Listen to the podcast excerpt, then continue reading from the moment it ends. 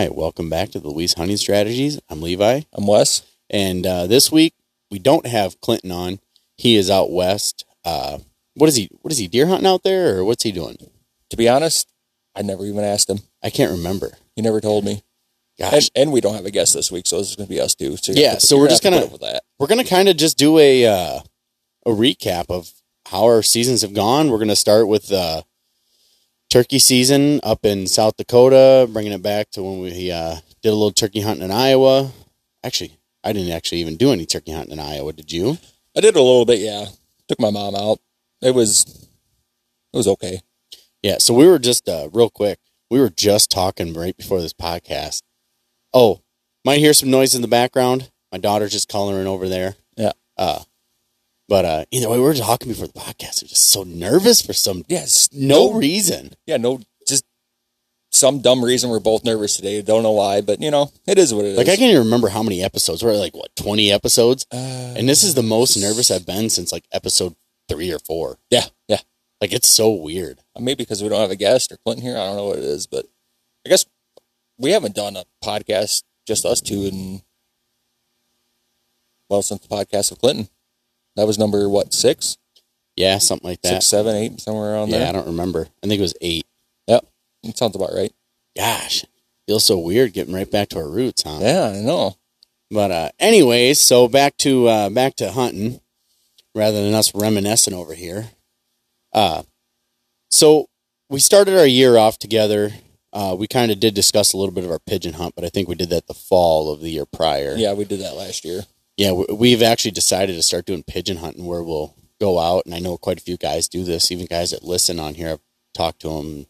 They say they go out and they'll sit next to silos and stuff, and the pigeons will work right into them. Yeah, it's We- a kill, it's a killer time. It is. We kind of just went out and just kind of scared them off of rooftops of Yeah. barns and and uh, silos. Well, that day we got probably what, at least, probably what five six farmers said, yeah, come back, kill them anytime because they're, you know, they're they're eating their silage and all that good stuff.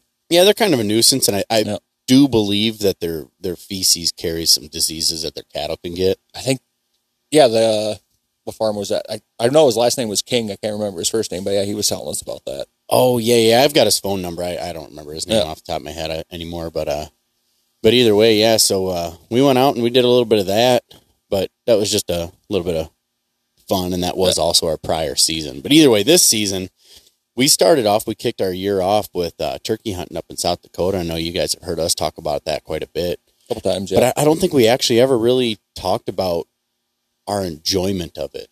man i yeah th- that ex- that whole experience just from me getting off i work second shift getting i took off early the drive out there was what 12 hours something like that Yeah, it was a full twelve hours. Yeah. because we basically hopped on Highway 20 and just drove. drove and the drive out there was pretty enjoyable i drove through the night levi slept most of the night because i'm used to being up but Yeah, what time did we leave? Like three o'clock in the morning, maybe a little no earlier than it that. was i i took a half day so we left oh, think that's right. That's I right. took- that's right. we left at like 9 30, 10 o'clock but yeah, just to drive out there to the point where we could we stopped and got breakfast in South Dakota and then we were able to get our license and then seeing all the scenery.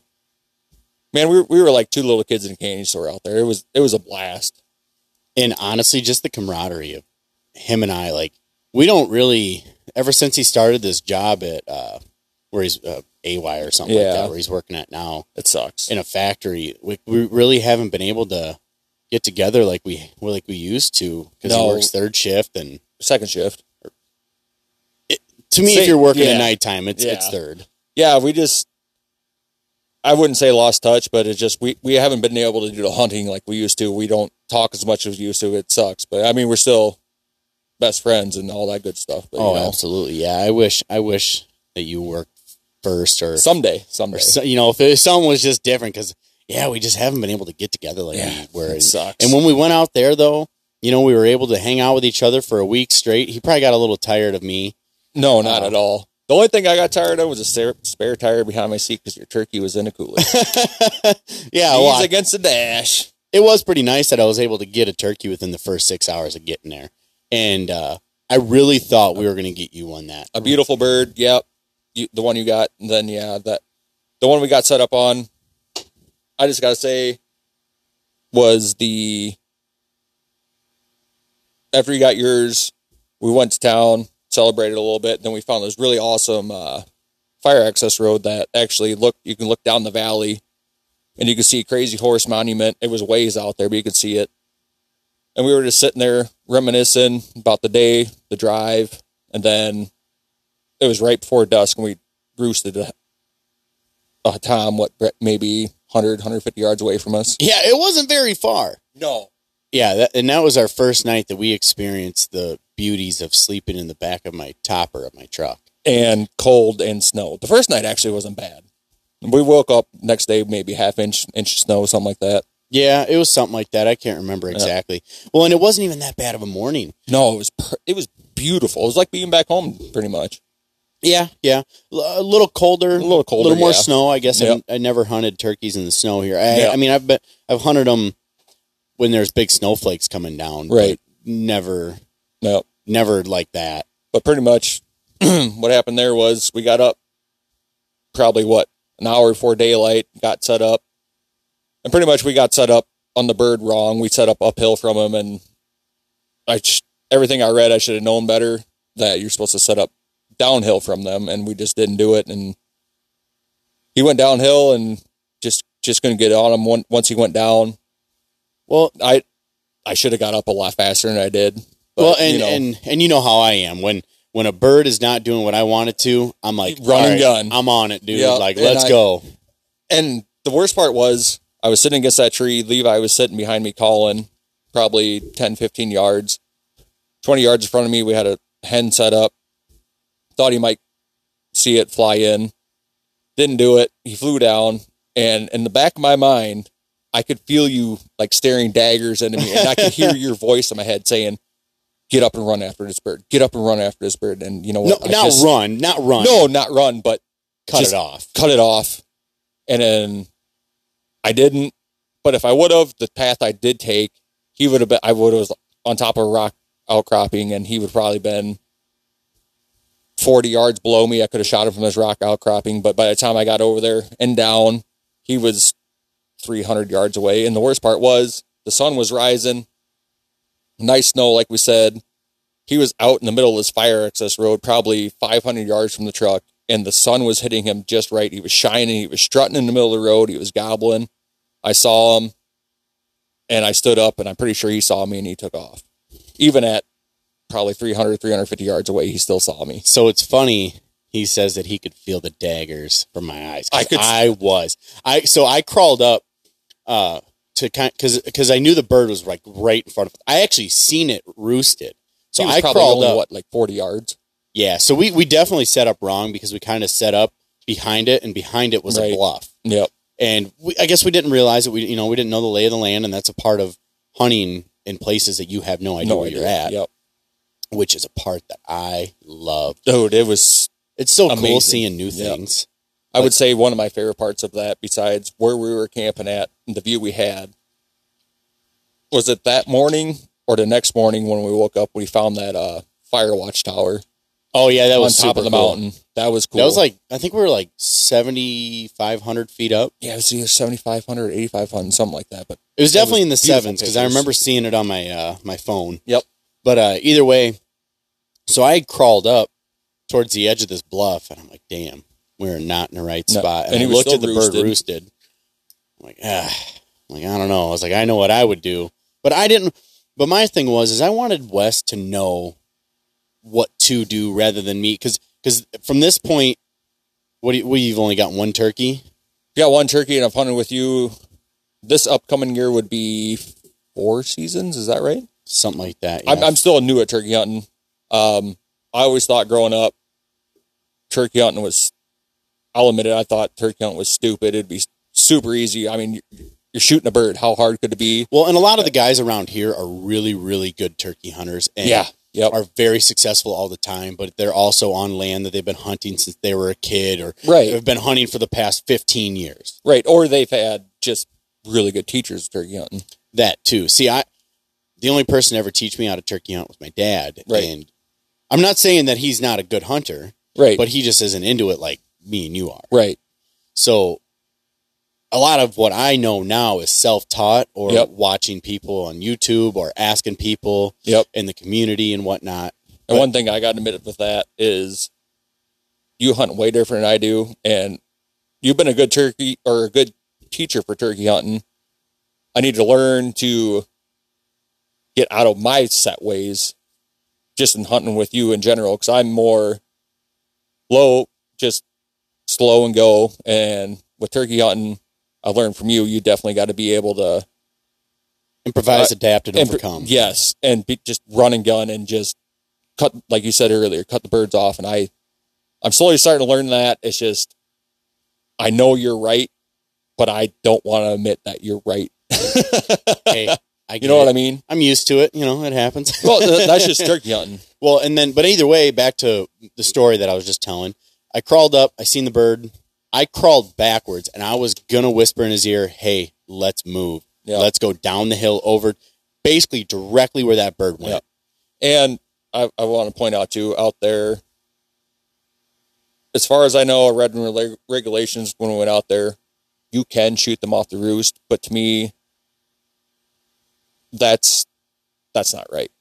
I could have had the opportunity to do it. I could have been tagged out. We could have just stayed out there, enjoyed the views the rest of the time, but to me, that wasn't right. So I didn't want to do that. Right, right. And I don't blame you. I mean, especially here because here you can't shoot them off the roost. Right. But uh, but I, anyways, I remember crawling back thinking, man, I should just tell them let's move. And then I'm like, you know what? You never know what's gonna happen. You know, it's it's. Uh, you never know what's gonna happen. Yep. You just got to take the chances. Yep. And uh, sorry, Lillian's over here trying to show me a picture that she drew. It's She pretty drew a nice. little heart. It's a beautiful little heart, Lillian. Go back to drawing. So, anyways, sorry guys. Oh, all good.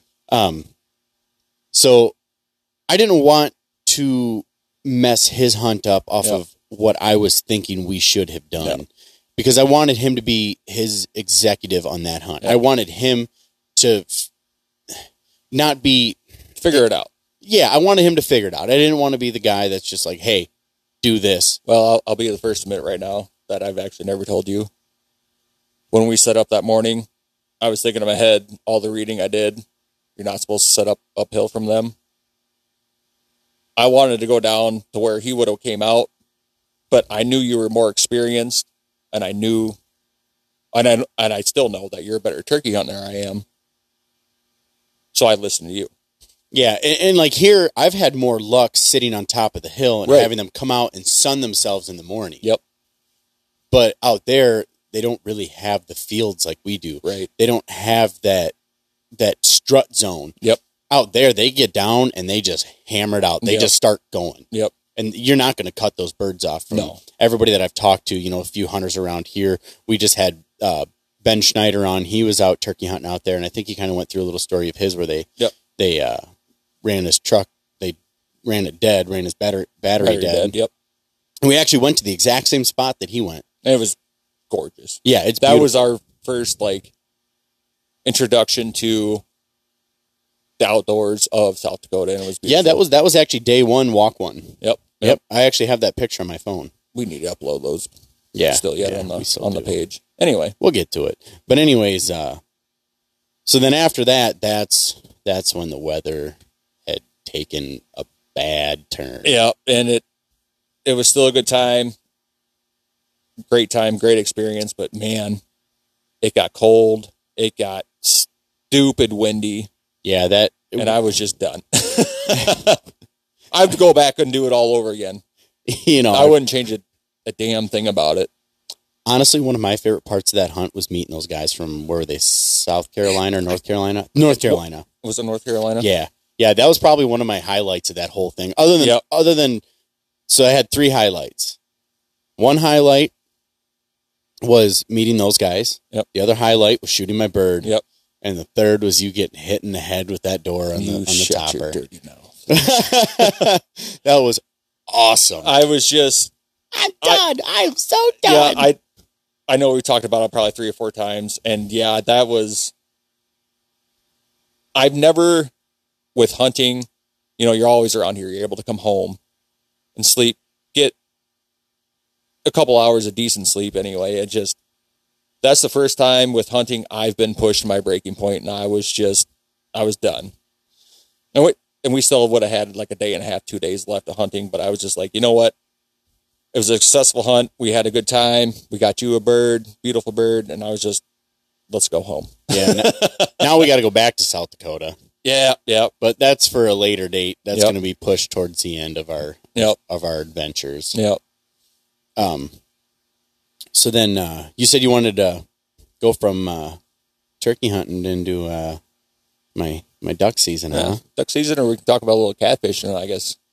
Well, I don't really do catfish. Yeah, we talk about duck hunting. Well, I'll hear about it. Tell me about your time. Well, just growing up, I guess. I've talked to some good some old boys around here. Uh, the catfishing in, in the springtime when the ice is out, just first going out, the catfishing just isn't worth a damn. Well, I'm gonna have to disagree with that because my dad and I go down to uh, Maquoketa River every year. It's usually depends on the winter we had in the spring we're starting to get usually the end of March, first part of April. We'll go down Maquoketa River down to Green Island, which we're going to talk about here in a little bit. Um, we'll go down there to the first ditch and we'll walk we'll walk down the dike a ways, probably three quarters of a mile or so, and we're probably good 250, 300 yards away from the mouth of Maquoketa. And again, the old boys always say chicken liver isn't going to work. It does. I tell you what, we go down there. They're slow biting, but we slaughter the catfish for about two weeks after that ice is out. They're super hungry. And between then, those two weeks, if we have a good year, I mean, we'll have some slow years too, but we'll usually end up with good 100, 120 pounds of catfish. So, are you typically catching like channel cats? Channel you- cats, yeah. Yeah. You I know mean- what? I've actually had really good luck of catching them on a worm. Oh, that's all. Honestly, you know what? All we used to use and was those little gold hooks. We would catch the hell out of them on worms. And then my buddy Troy, Troy Hayward, he turned us on the chicken liver.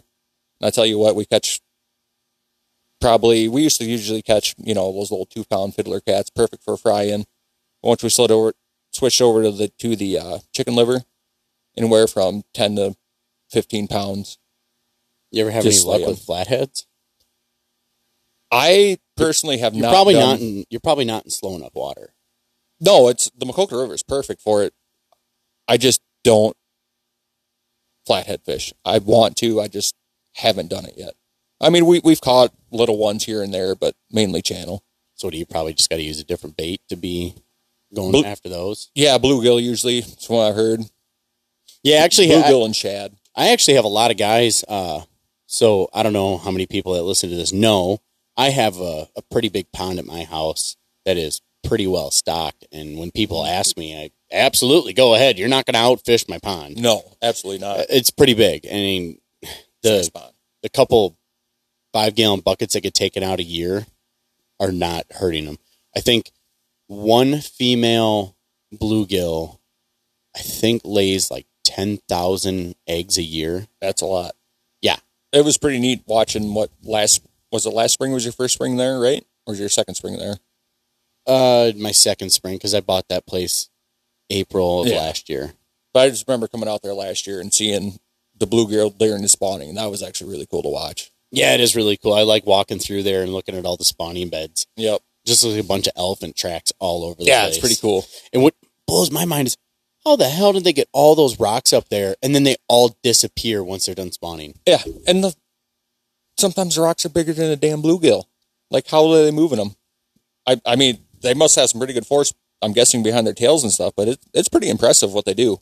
Yeah, yeah, it's it's really cool to see. But anyways, um, But yeah, that that's that's where I'm at. Let's uh, I know you're you're itching probably getting your duck hunting.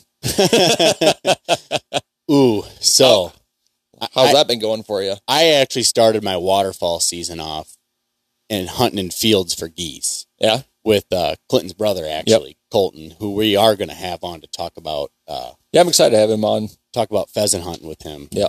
I am super excited. He's out in western Iowa right now, Nice. pheasant hunting. Yeah, there's another guy I want to get on to. He goes out to uh he just got back from a two week trip out and they do uh was it Western Iowa and South Dakota. Oh, They that'd they do it every year. They they I just- slaughtered them this year. I just had a buddy. He he just came back from South Dakota pheasant hunting, Nice. and uh, but anyways, Yep. Uh, so I went out with Colton, uh, and we ended up hitting up a farm pond out here local to us, and uh, within I think it was an hour or an hour and a half of actually, I think it was an hour and a half of truly setting up Mhm. and actually getting into our blinds and getting ready.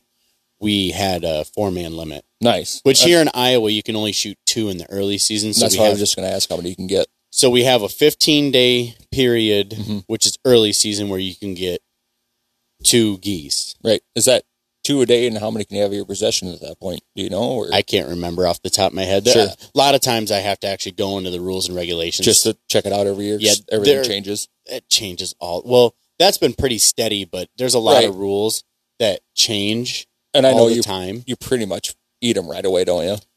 For the most part. Uh, yeah, usually I turn a lot of times I turn them into jerky, or Right. I've been uh, putting them in uh, uh, freezer bags, like Sure. those. Uh, Yep. Yep. What what do you call it? The vacuum seal bags. Yep. That's what I put them in. I've got quite a bit of. Uh, excuse me, I got a cough. You have one of those cough buttons. Yeah, right. Uh where was I? At? Oh, I have quite a bit of duck in my freezer right now. I've, Yep. got, I've got one one goose breast left over in my freezer, Yep. and then I've got quite a few, quite a, quite a bit of duck, and I've got quite a bit of snow goose that a buddy of mine gave me. Nice. He, he went down to I can't remember if he went to Missouri or Central Iowa. Yeah. Can't remember exactly off the top of my head, but he had a ton of snow goose, and he gave me quite a bit of it. That's awesome. So I got a lot in my freezer right Yep. now. But anyways, uh, so yeah, so we ended up we limited it out, and then uh, I've told this story for sure. Then uh, Colt and myself, same same group that went and limited out the first opening day. We uh, we went out again. I can't remember if it was the next day or the next weekend, and uh, we had we had quite a few geese come in on us. Boy, I'd tell you, probably 200, 300 geese came That's and land, landed. So It's gotta be intense. it is. It's loud. Yeah. It's super loud. Just like kind of like that. No, a lot of honking. Yeah. Oh yeah. You can definitely hear their wings. That's Yeah. really cool is hearing their wings That's awesome. and the in the, the way the wind hits it. But anyways, uh they were landing like sixty five yards to our left, Sure. and uh we had to get out, scare them, and get Yeah. them away because you're never gonna beat live live animals, Right. ducks, geese, anything. You're never gonna get them to get away from Yeah. a live target. Right. They You know- they want the live target more than Yeah, they're gonna Decoys. they're gonna they're gonna see those geese or ducks out there in that field. Yep. And they're gonna be like, yeah, that that's where I'm going Yeah. because there's a lot of movement, yep. a lot of lot of noise. Yep. Just a lot more lifelike. Yeah. Obviously because they're live. Well, Anyway. anyways, so we went out and uh, we ended up. I shot one and he shot one. Yep. And uh, his he had to go. he had a crip. Yep. And uh, a crippled bird. He ended up winging it. Yeah. And uh, so he had to go chasing after that after we got done working this big group of birds. Yeah. And uh, he went, I, don't, I can't even remember how far he went. He went like, I think it was 200 to 300 yards to Wow. go grab that bird because it just took off running. Oh, He- no kidding. He shot it, it hit the ground, and it just ran. It's pretty much hit and wing, broke his wing. Yeah, yeah, exactly what he did. Yeah. And uh, so he goes after that bird, and uh, So I take it he got it back and it was abandoned. Just because he got it back and it didn't get away. ooh, I got a, I got a story about that coming up. anyway.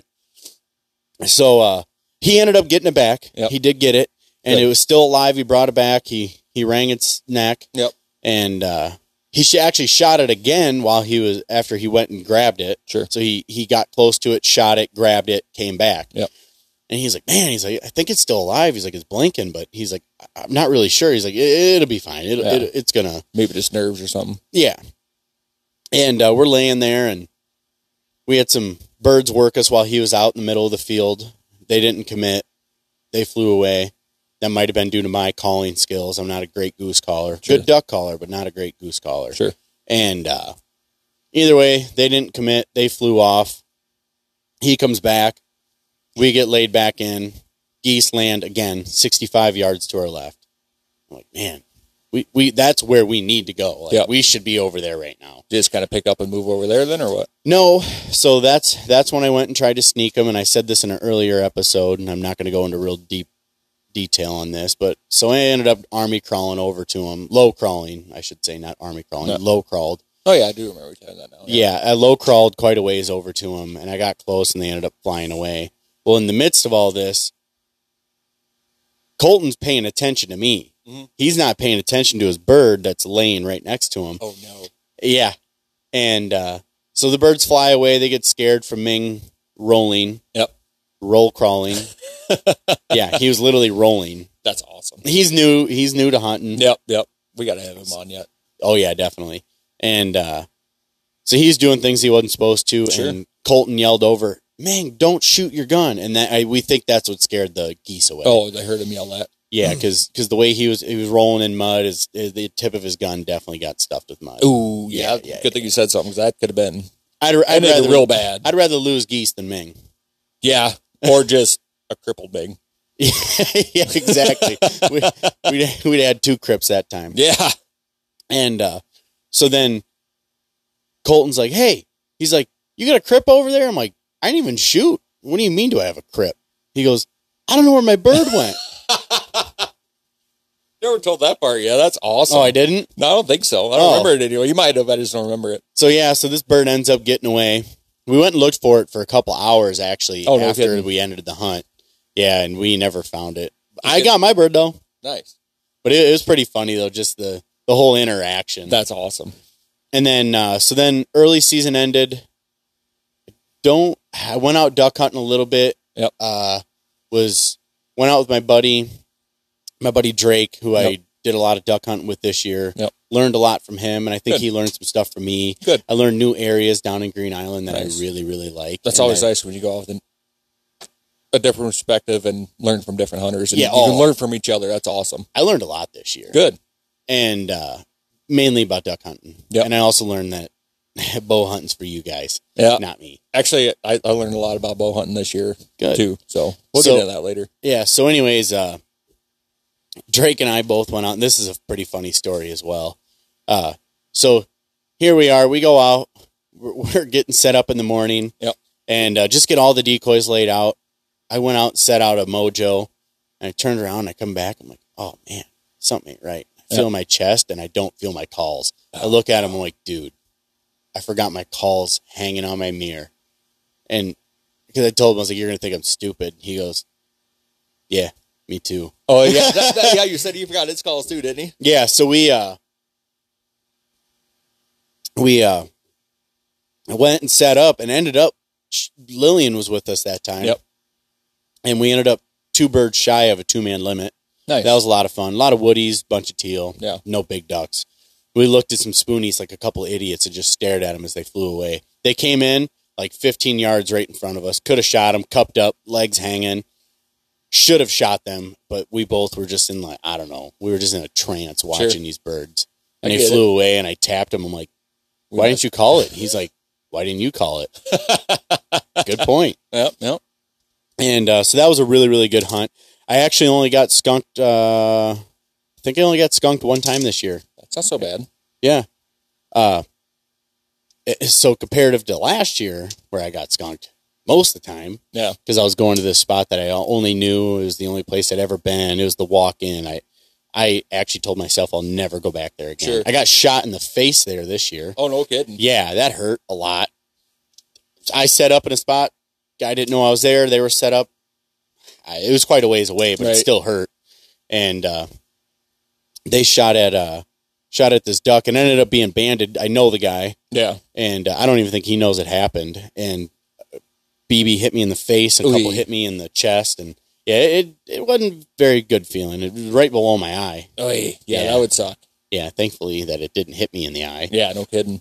But uh, so that kind of solidified it right there. I'm like, yeah, I'm never hunting in this spot again Sure. because you just don't know where everybody's at. It's just a dangerous place. Yeah. Well, Green Island, Green Island gets hunted hard, doesn't it? By a lot of Super them? hard. Yeah. Well, there's so much refuge and there's hardly any places to go and hunt. Right. Right. Which when we have Andrew on, We'll talk about that. I'm, I might have to ask him about that. Yep. Like, yep. why is there not more hunting areas throughout this whole entire massive refuge Yeah. that literally goes from Guttenberg to Yeah. Sabula. Yeah. I also want to know why. Ask him too, since we're on the subject a little bit, is why they don't flood it so much anymore. So I remember going down there and locate that whole entire thing was flooded. Oh, I think a lot of it has to do with the drought we were in the past couple of years. Yeah, but it's the last like ten years they really haven't had it flooded. Mm, I don't really remember. It's been a. I, it's hard. For I might be exaggerating a little yeah. bit, but It's hard for me to remember. either way, it's a good question for him. Yeah. So anyway, so uh so then I uh went out a few times by myself, went Yep. out with a few other people. I talked about this, what was it, last week? About those guys that I ended up hooking up Yeah, with. that was last week when I was gone. Yep. Yeah, and thanks to Kyle uh for giving us a share on Facebook. I appreciate that. That guy's super cool. I learned Appreciate quite a bit about calling from him Nice. uh, yeah, he just kind of went through some things, and it, and it made me realize the mistakes that I was making, and the reason why birds weren't committed into me. Sure, just kind of like the the what the breaths you were taking and blowing out or stuff like Uh, that. There was times when I was a little too loud, Too aggressive, uh, kind of. Yeah, a little too aggressive. Should have been calling softer or Sure. not calling at all. Sure. Yep. Uh, what else was there? There was times that like lot of times when they're coming in at you, and this is one thing Colton also taught me this year is like when they're looking at you, like Mhm. the like especially geese when they're looking at you, you're not supposed to call. Kind of like Well- a turkey, they can pinpoint where it's at. Yeah, they can definitely pinpoint. Oh, and you can tell the difference between a real duck and somebody calling. Oh, I'm sure. Like even from like a hundred yards away, if Yep. I've got a guy calling a hundred yards away and a duck calling a hundred yards away, you can definitely Yeah. tell. It's a huge difference. oh, difference. I'm sure. Like even if it's just a regular old quack, Yep. you're like, yep, that was a hunter. Yeah. Yep, that was a bird. Makes sense. And uh, and it so and then I also learned it solidified my choice to definitely go get a mud motor this year and definitely get a blind on my boat. Sure. It definitely, definitely, definitely Yeah. solidified. Get away from I- the kayak. I, I really enjoyed the kayak. Yeah. It's just a lot of work. Sure. I imagine so. All of it's a lot of work. Yep. I mean, either you're walking a thousand yards or you're, or, and getting and being successful, or you're walking two hundred yards and you're crowded by Yeah. ten guys. Yeah. That's that's just one reason I don't want to go is because I I love the grind of hunting, and I know I'm going to get addicted to it. I'm just not ready for that commitment yet. It's um, what I like about it so much is how interactive it is. yeah. like even when you got birds that are mile high, you know, you're you're you're calling hard at them. You know, you're trying to just get their attention. Yep. Yep. But then Makes you get sense. those birds that come in and you watch their heads turn. Oh, that is that's That'd what cool. gets me addicted is watching their heads turn at you. Yep. And you call and then you see their wings make a little change and that's another thing Kyle really uh, put in my head. He's like, "Watch your wings, watch your wings." He's Mhm. like, "You see that?" He's like, "Do it again." You know, whatever call I was doing. He's like, "You see the way their wings change? The, it's just the way their their tips of the wings just kind of turned a little and Sure. like there's just really subtle little movements that they make. And you're not even supposed to be staring at them unless you're calling at them. Right. You're still not staring. You know, you're trying to hide your face and Yep, everything because yep. they will see that. Oh yeah. And uh, he's like, "You see that?" He's like, "Do that again. Do that again." And uh, it's just the the way you work them, working that working that bird in, trying to change its mind. You know, the little subtleties of it. yeah, it's like it's like you've got somebody that's put it in this perspective. Okay, you've got a group of people that are walking by you, and their mind is they're going to be going to Dubuque. Yep. Well, you want them to come to your house and hang out with you and Yep. eat your food and drink your beer. Where humans is a little easier, Yeah. but you know that's what you're trying to do. You're you're basically like, hey guys, come over here. You know, I got I got food. I got this. I got Yep. that.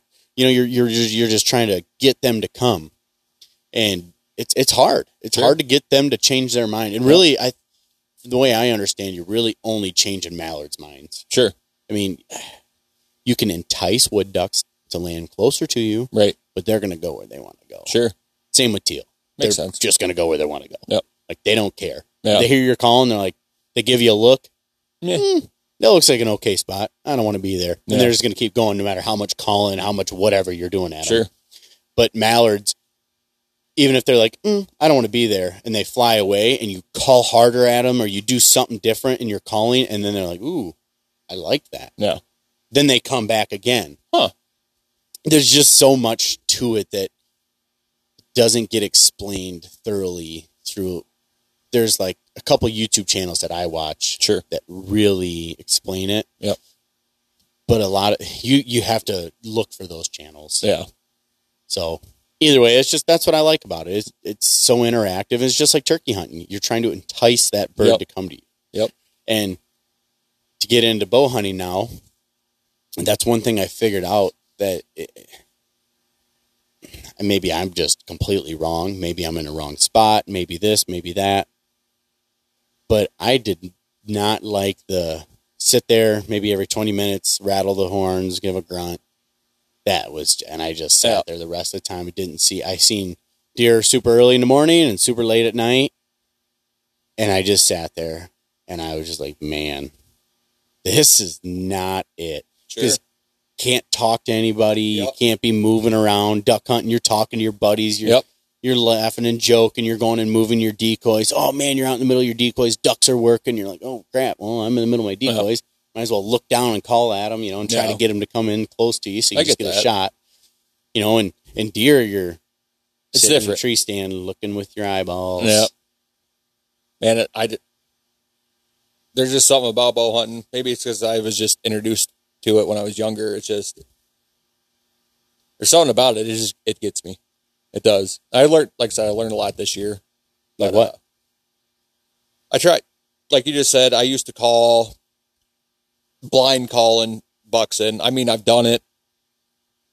It's a lot of work, but I used to, like you said, call every 20, 25 minutes, maybe every half hour, give it a couple of grunts, especially in a rut, give a couple grunts, a couple of rattles, maybe a couple doe bleats or whatever, switch it on and off. But I learned this year I saw more deer not calling than I did calling. The only time I called was when I saw deer. It worked, and I I uh, also learned. I never knew really what the uh, what the snort wheeze was, and I watched a lot of videos on that. Um, I tried that on two, yeah, two different bucks this year. Actually, not even two different bucks. It was the same buck. Um, it was a ten pointer. Last year he was an eight. This year he was a ten. So I've been hunting him the last two years, and he's he's definitely super nice, super great deer. This year he's probably good five, five and a half year old, just majestic, and the color of his rack is beautiful. He's a lot of bucks I see are kind kind of a darker color, you know, but he is super super coppery. Um, the first time I had him come in was oh, it'd been probably the first week of the good rut. Um, he was 150 yards away. I wasn't even going to try to grunt at him. Um, I gave him a couple super loud, as loud as I could do, is the snort wheeze, and he literally, I watched him stiffen up. He was out in the middle of a bean field, and he stiffened up, stuck his neck out, and like stiff legging it to me, like his legs wouldn't even bend, like he just pretty much, I would say, walking on your on your hands without moving them. You know what I mean? If that makes sense. Yeah, I guess kind of. Yeah, I get it. I get it. But he was coming in. I was like, oh yeah, here we go. Here So- we go. So I got a quick question. Yeah.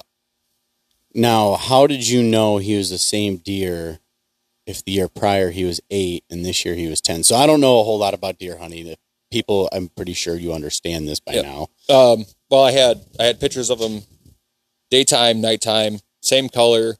He had the same rack. He just had an extra. Would have been his G. I think his G four. He had an extra one. They weren't very long. You can just tell they were coming in a little bit. Maybe he got a little bit more nutrient. Uh, nu- Nutrients. you had a little bit more nutrients this year. um, but yeah, I could tell he was the same deer. But uh, that time, like I said, he was coming in on a string after I gave him that. He was he was fighting mad. So, and I don't know if you noticed this, but you know, deer have different color in the spring, and Yep. and then they have a different color in the winter, and Yep, so yep. on and so forth. You know, they get the, they get the more red tinge. It Yep. seems like, and then then this time of the year, it seems like they're almost grayer. A little darker. Yep. Yeah, and I don't know what that is. It's probably just a survival Honestly, thing. I think. I think it's because there's less leaves on the trees. They're trying to blend in more with the with the dead leaves. Right, right. And I don't know how that happens or what makes that happen. That's a good question. We can Me- ask Kyle Maybe or same- Andrew. Yeah. Um, maybe the same way dogs get longer hair and the longer, thicker hair in the wintertime. Oh, right, You right. know. They just shed that outer layer off it could or be- whatever. Yeah, but like you said, maybe survival instinct that's been in them for millions of years, thousands of years. But did you notice this year? And now I now I haven't really gone bow hunting a whole lot Yep. in my life. This is my first year, but I definitely have gone youth season Yeah, with a shotgun before. Did it seem like they were super red and they're just extremely vibrant this year? the deer I saw mid-season bow season. Yeah, I wonder what that was. I have no idea. Maybe hotter summer. I I don't know. Couldn't tell you. It was a pretty warm fall. Yeah, I mean, there was a lot of back and forth. The weather the past few years has been weird around here. a little weird. Yep. But. But no, he was he was coming in, had him in on a string. I stood up, I was getting ready to go to full draw. He probably came in from 150 yards down to 90. And then all out of nowhere, I didn't even see his doe. She went running across the bean field. She must have been a hot doe. Took off after her. Well, the next weekend, that um, I set out a doe drag or put some doe pee on a drag, walked zigzagging back and forth through the, the bean field. It was probably 4.30 in the morning, so I get out there. Right at daylight, I see him coming in. He crested the ridge, nose down like like a bass hound. And uh, he gets probably, I don't know, 15, 20 yards from the timber, lifts his head up. I'm, I'm at full draw 'cause he was coming in. All he had to do was come 15 more yards. and I smoked him. He just lifted his head up, looked around. There was just something there he didn't like. Took off. So that, that was a kick in the nuts. Then maybe that was probably seven o'clock in the morning. My uncle called me about nine thirty. He's got a little spike buck. I was like, "Yeah, I'll, I'll come out and help you drag it out. You know, I'll, I'll hunt till like 10, 10.30. And not even fifteen minutes later, he's coming out. Oh, 60 yards from me. Same thing, get stood up, get full draw. Saw something he didn't like. That's the second time. Then the next day, I was bored, tired, and I knew they're bedding 150 yards from my stand out in some super thick stuff, Malfar rows and all that good stuff. And uh, it's like, I'm, I'm just going to go take a walk. I walked up through there and I get into it.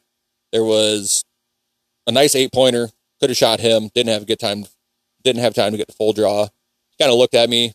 Didn't know I was there. The wind wasn't blowing in his face or anything. He just kind of looked at me. He's like, huh. Just trotted off. I walk another 25 yards and all I hear is crashing coming through all that Malfar rose, all that thick stuff. Here comes that 10 pointer. I get the full draw. The biggest kick in my nuts I've had in a long time for bow hunting. Nine yards, perfect broadside, looking at me. Couldn't shoot.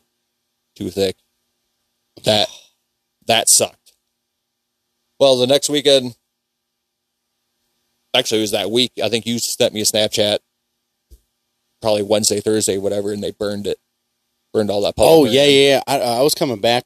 that sucked. Gosh, what was I doing? I was coming back from some. I don't know if I was coming back from doing a job out near uh, Leisure Lake or Yeah. what it was, but yeah, I was coming back and the whole like I could see it from a long ways away. I'm like, man, something big's burning Yeah. out there, and I kind of just laughed in my head, th- thinking to myself, I'm like, man, I was like, I bet it's Wesley's tree stand.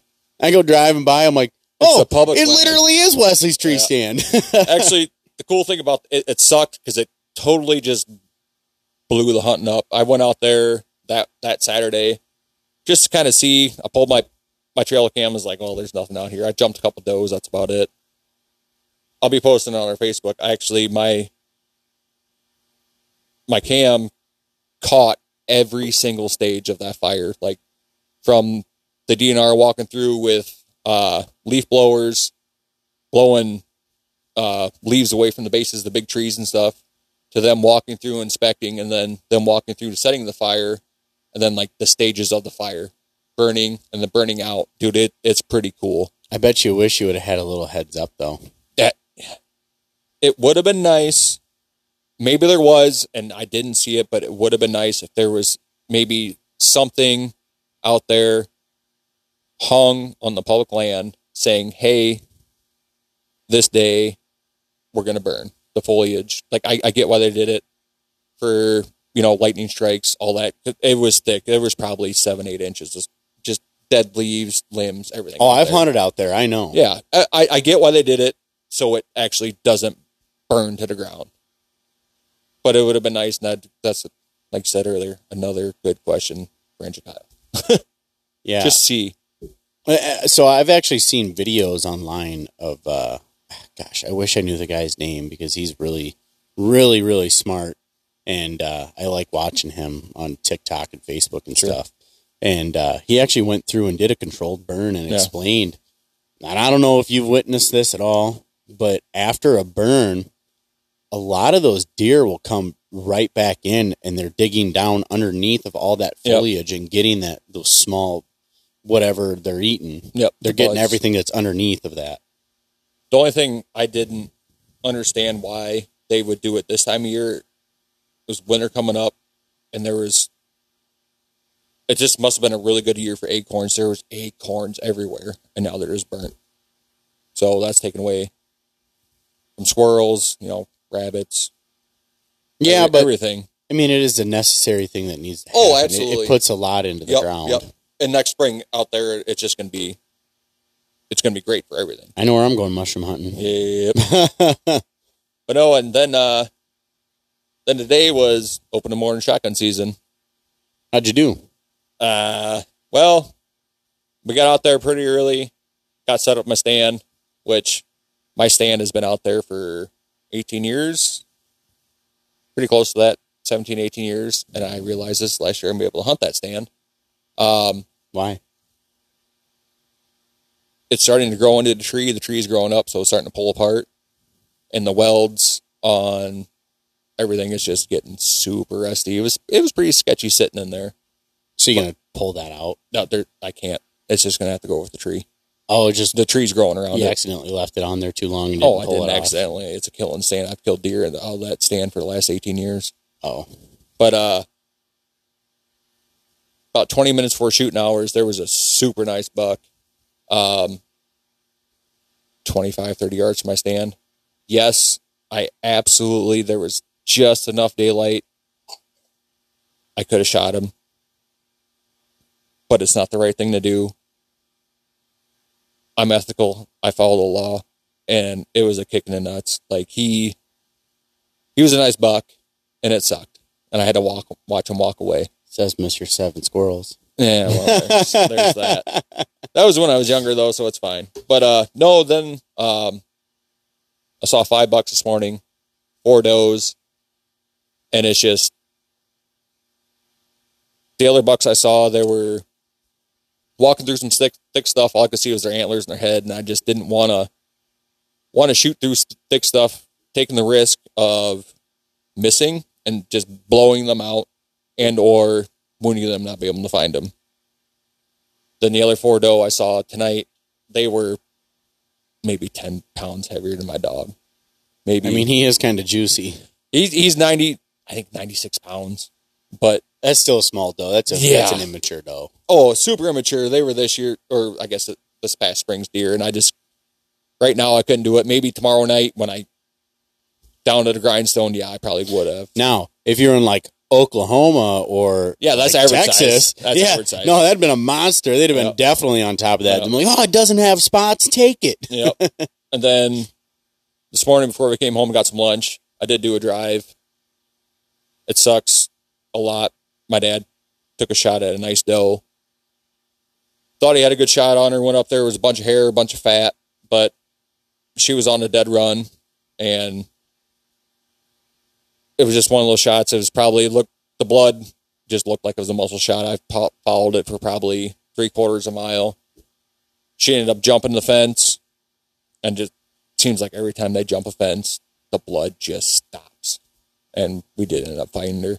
But when I was trailing her, not even five minutes after I crossed the fence, did the right thing, you know, took the knife off my belt, took, laid my gun on the other side of the fence, like you're supposed to, started trailing her, and right on top of the hill, heard a shot. So I'm guessing there was either another deer or another hunter got her, which I'm hoping that happened 'cause I I don't like leaving wounded deer and not being able to find them because that just sucks. So, I actually have a story about wounded deer and uh, having to leave your gun and everything. Yep.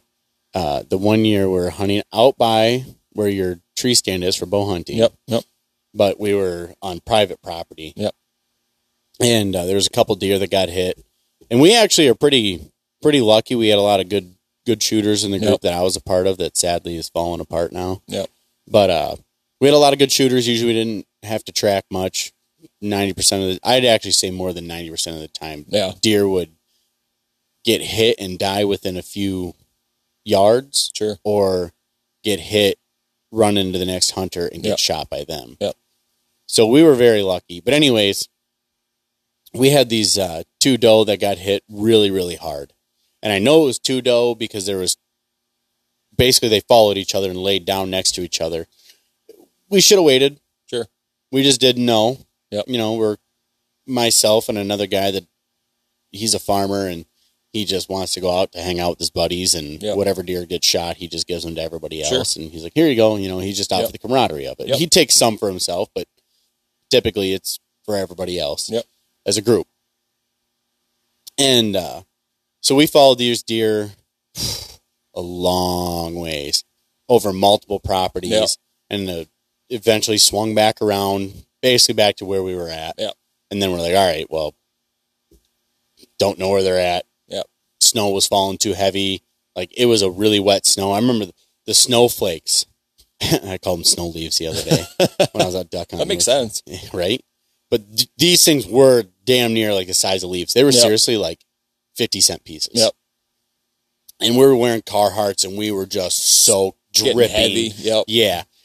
I'm like, well, Brad, I'm like, I'm good. I'm like, I was like, these ones, these ones might have gotten away. I was like, we've done everything in our power. I was like, we're losing, we're losing their blood trail. Like, Yep. Eh, that sucks. so we ended up calling it, lost two deer. Yep. Came back the next day, hunted it the next evening, and found both of them eaten by coyotes Yeah.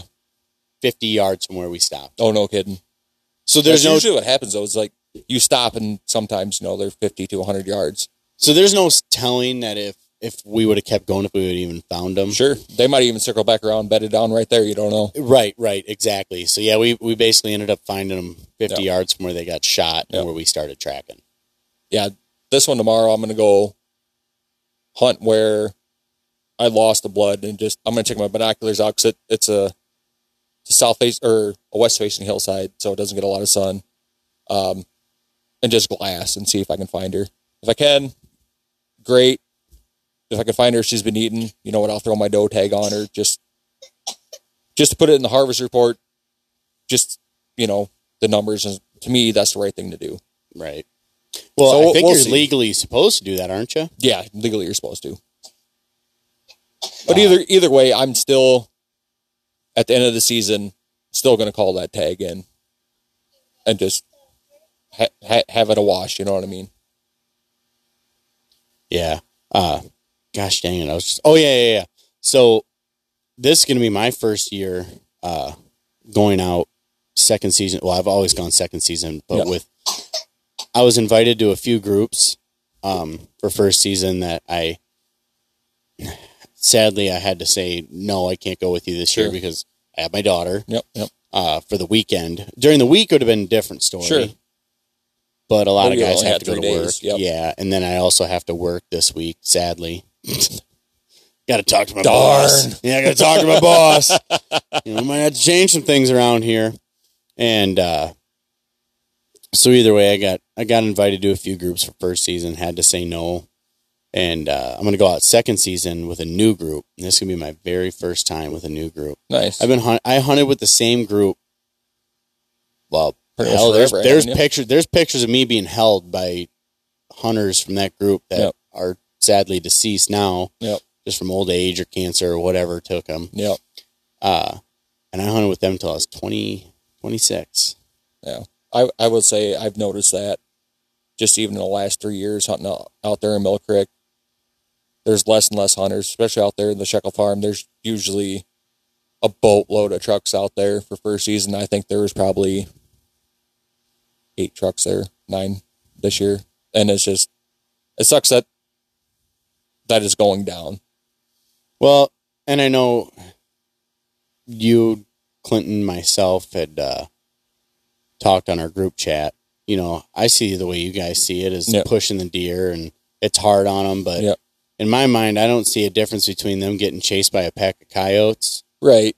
for their entire life, or getting chased by a bunch of dumb rednecks for Yeah. three weeks. I mean, you're not wrong. I I was going to bring that up. I I did say in that group chat that to me the group hunting isn't hunting. But I should rephrase that to yes, it is hunting. It's just not my kind of hunting. It's not your style. Yes, I would. I would rather sit there and have the deer come to me, not knowing I was there, or still hunt it, still not knowing I was there, or maybe bump it and it runs a little bit and turn around and I can shoot it. To me, having you know twenty, I don't know how big groups get, maybe 15, 20 guys, Biggest I ever remember our group being, I think we had twenty five. Yeah. and to which me, is huge. Which is huge. I mean, we absolutely had a massive group, Yeah. and we basically just took everything. If it was in that timber, Yep. good luck getting out. You've told me some of the guys you hunt with, and it sounds like your your group is super safe and knew you knew where everybody was at, and that kind of comes back to what I was saying is just that big of a group to me is not safe, and it to me is not hunting. There's a lot of there's a lot of lot of metal flying through the air Yeah. at times. Yeah, it's just I don't know. There's something about it. It just turns me off, and it I shouldn't say it, it's not hunting because it is. It's just not my style. Yeah, and I've always done it. It's the only way Sure. I've ever done it. I know guys that love it. I know guys that don't like it. I love it. I love it a lot. Just, but I mainly like it for the camaraderie. That and it gets my chubby ass off the couch. Yeah, Gets me walking in the wintertime. yeah, yeah. Gives you something to do. Yeah, it gives me something to do, and uh, that and I, freezer. I love deer. Oh yeah, it's I love the delicious. taste of deer. Oh, absolutely. and uh but that's that's coming back full circle to me hunting with his new group. To them they've been hunting together for years they don't hardly know me Yeah. It might work. I hope it works out for you. I and really if it do. doesn't thankfully i have that blind that i'm building that i'll have done for next season Yeah, i was hoping to have it done this season but uh things happen Life. i'm a busy man yep. i work, Work a lot lot. Yep. fix my pulling truck a lot Yeah. which you know it just comes with it. But anyways, Yeah. uh, so if it doesn't work out with them, uh, I kind of also plan on going with Colton. Him Nice. and I are going to go walk some CRP fields, and Oh yeah. a little bit of public together, just Yep. kind of slow walk it. See what happens. You know, we're going to be when it comes to that point when I'm not with a large group, I might be a little more particular about what I take. Sure. Uh, in a large group, You're just there to fill tags and freezers. yeah, I mean, I've I mean, you're still doing that if you're out with just maybe one or two people, but still. yeah, yeah, I've taken some dogs, Yep. I have to. not literal dogs, people. Small, Small deer. small deer. Small deer. We call them dogs because Yeah. they're The size of They're the size size, of of big dogs. you know I, I've taken deer that size. Oh yeah. I've taken deer where I could field dress or even just unfield dress. I could throw on my shoulders and, you know, walk out. I've done that. But you know what? They're really good backstrap. They're the best tasting. they are. They really are. And you got to be a good shot. Yeah. Yeah. Just saying, you got to be a Smaller good shot to hit a little deer. Yeah. Smaller target. Aim small, miss small. That's right. And uh, but when I when I go with Colton, I'm going to definitely be very very particular. But I also plan on going out to where I've been bow hunting, and I plan on when there's not if I see groups pull up, I'm going to get out of the tree stand. Yeah. I'm going to go sit on the ground. As you should. I don't care if they're there or not. Yeah. If anything, it's going to be helpful to me. Yeah. Because I know the deer kick out and actually run down that finger that I'm going to be sitting in. Yep. Because I've seen it multiple times while hunting that by Yep. myself, you know, with my old group. Yep. So I know the deer are going to want to go there. I just don't want to be in a tree stand when a group that I don't know is going to be out there. I agree. Because there's a lot of ignorant people out there. Yeah, there. If we had more time, I would tell a story. But Yeah, we're done. We'll, we'll, we'll save that for another time. oh boy. Yeah, I won't tell the whole story, but it was it wasn't good. So uh either way, we're uh we got to wrap it up here. We only got about 40 35 seconds left. I just want to say before we do the ending, uh, our next podcast should be longer. We got a different board, so we're gonna try to go longer. Yeah, and hopefully we'll have everybody here together again, and Yep. we'll have a really, really good guest on. Yep, yep. Um, so, anyways, as always, how we always end the podcast: stay safe Enjoy the hunt. and know the outdoors.